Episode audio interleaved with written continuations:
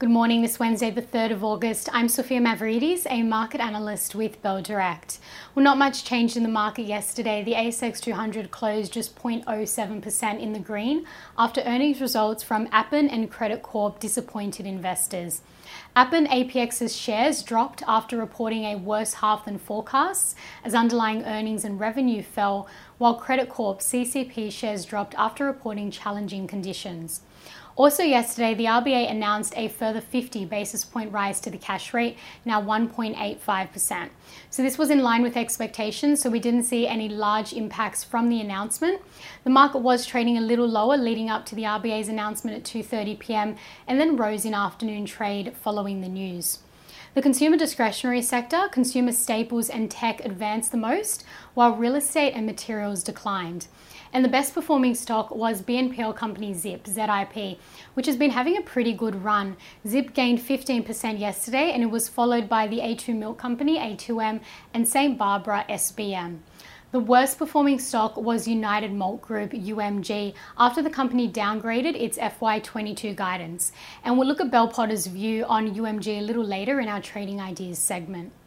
Moving on, the most traded stocks by Bell Direct clients yesterday were the BetaShares Australian Strong Bear Hedge Fund, BBOZ, Whitehaven Coal, WHC, and Rio Tinto, RIO. Now, European shares were in the red as investors track risk-off sentiment globally and whether last month's rally has any further to go. Corporate earnings have also remained a core driver for individual share price movements, with shares such as BP and Ferrari publishing results. The stock 600 closed 0.2% lower, with financial services stocks falling 1.7%. Most sectors were in negative territory, however, we did see oil and gas stocks gain. US equities were also lower for the second day amid more hawkish commentary from the Federal Reserve. The Dow Jones fell 1.2% or just over 400 points, weighed down by disappointing earnings from Caterpillar. The S&P 500 was down 1% earlier in the session, however closed 0.7% lower, and the Nasdaq fell 0.2%. However, the index did see a 19% jump in Uber shares following its corporate earnings release. Now, stocks were also reacting to comments made by the Chicago Fed President, Charles Evans, who said that he hopes the central bank will raise the benchmark interest rate by 0.5%. So note that there is no Fed meeting in August. The next Fed interest rate decision will be at the end of September. Looking to the day ahead, following the negative session in the US, the Australian market is set to fall 0.16% at the open this morning, going by the SPY futures. In commodities, oil is trading lower with continued worries around tight supply that's now more than offset worries of an economic slowdown. Investors are also awaiting OPEC's meeting for any indication of a further boost in crude supply.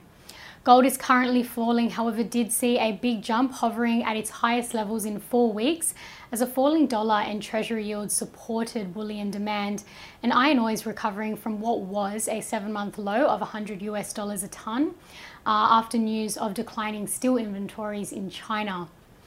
And watch the share price movements of BWP Trust, SSR Mining, Pinnacle Investment Management Group, that's PNI, and Genworth Mortgage Insurance Australia, GMA.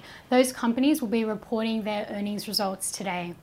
And let's end on some trading ideas. Bell Potter maintained a buy rating on United Malt Group, UMG, after the company downgraded its FY22 guidance.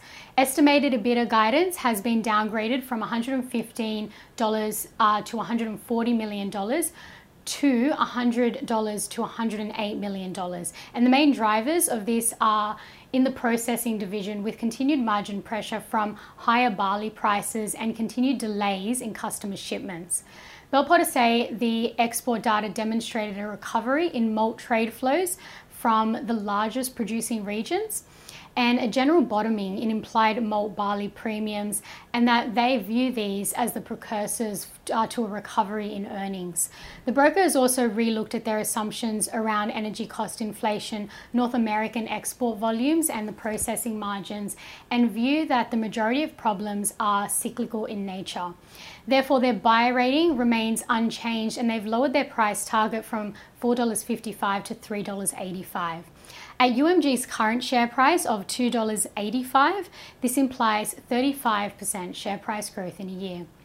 and Trading Central have identified a bullish signal in Zero XRO, indicating that the stock price may rise from the close of $93.58 to the range of $112 to $116 over 63 days, according to the standard principles of technical analysis.